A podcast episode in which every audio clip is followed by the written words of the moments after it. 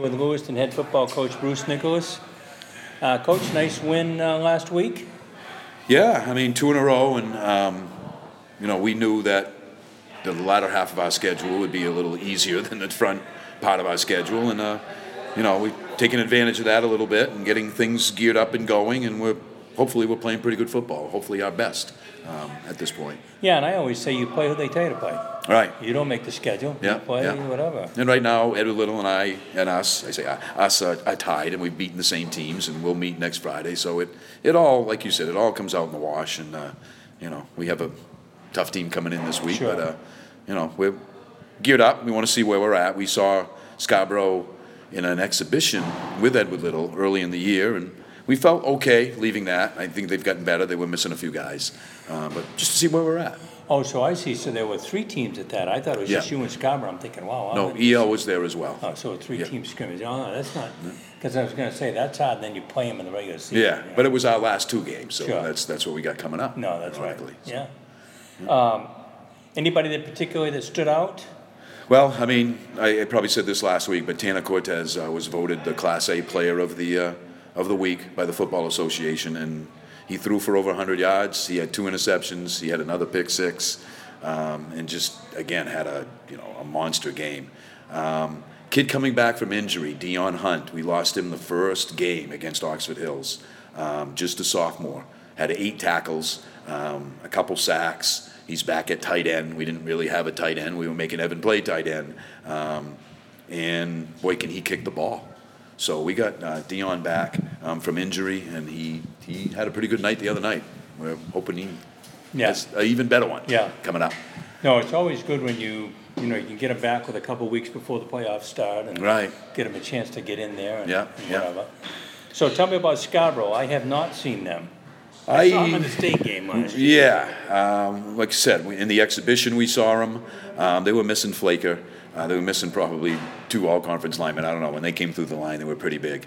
Um, you know, but Flaker is as good as anybody. He's fast. Um, they get him the ball in a variety of ways. I mean, even if you know that he's going to catch that stay screen or he's going to get this jet sweep, he still, you know, can make you look foolish. Um, so they get him the ball a lot. Their quarterback um, can run and throw. I, I've said this, Dave, since we've been doing this, is that when you have a quarterback that can run, um, it's so scary. And ironically, we've got one right now. We're finding that Tana can run some. So uh, good quarterback that can run, strong on the line of scrimmage, um, very good athletic lineman. They had them last year. You look at them and they're big, but they're still lean and they're muscle and yeah, they're, they're tough. And they're coming off, you know, a loss to TA. So you know how that They'll is. be ugly. They'll be ugly. They uh, seemed to me last year they really featured the run. Yeah. So is it a little bit 50-50 this year? or Yeah, they- yeah. and you know, they're going to throw stay screens and get it out there real fast to your receivers. That's something, you know, in football that's evolving. Um, get it in the hands. Um, you know, but they're, they're going to run inside and power too because, I mean, they, they have some big boys. and So they mix it up pretty good. And Yeah. Just when you think, you know, it's going to be a run, then they're going to, you know, do something on you. So we've, yep, see how, we've got to uh, be disciplined. Uh, just as coaches said from the beginning, control our gaps. Uh, we got a new kid that's going to be in there this week. He's got to have a good game and cover his third. He just walked by. Um, so you have to play, for us, we almost have to play perfect football, and we can't commit penalties and turn it over. Um, we're on a pretty good rate for turnovers right now on our side, so we're going we're gonna try to see if we can take advantage of that, special teams, and Sure. play them tough. Stay Yeah. close for a while and Yeah. see what happens.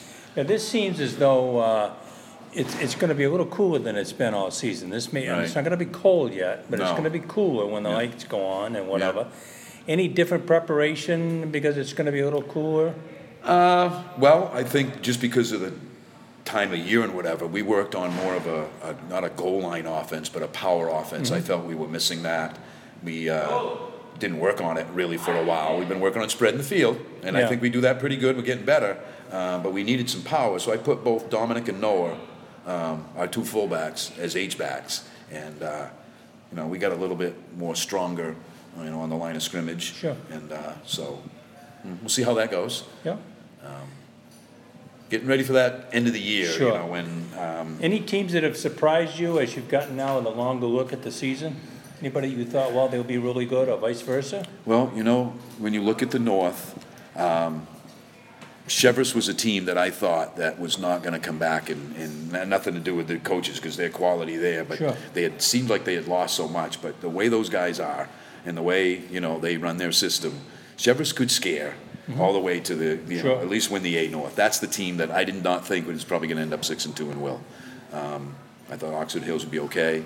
Um, Portland I knew would be good, and then they got a couple transfers in, and all of a sudden, From you know, Windham, I understand. yeah, um, but everything else is sort of, you know, going to plan. But I Sure. think Cheverus is that team that I don't want to go play. Yeah, they're a Um, little dark horse. I don't Yeah. think there's any question about that. These next two weeks, of course, will decide the, the seeding for the playoffs. Right, But, uh, yeah. I think you're right. Yeah. Well, Coach, thanks very All right. much, and, Well, uh, thanks for coming again. been a nice cold day out there Yeah, for you guys, and right. we've all been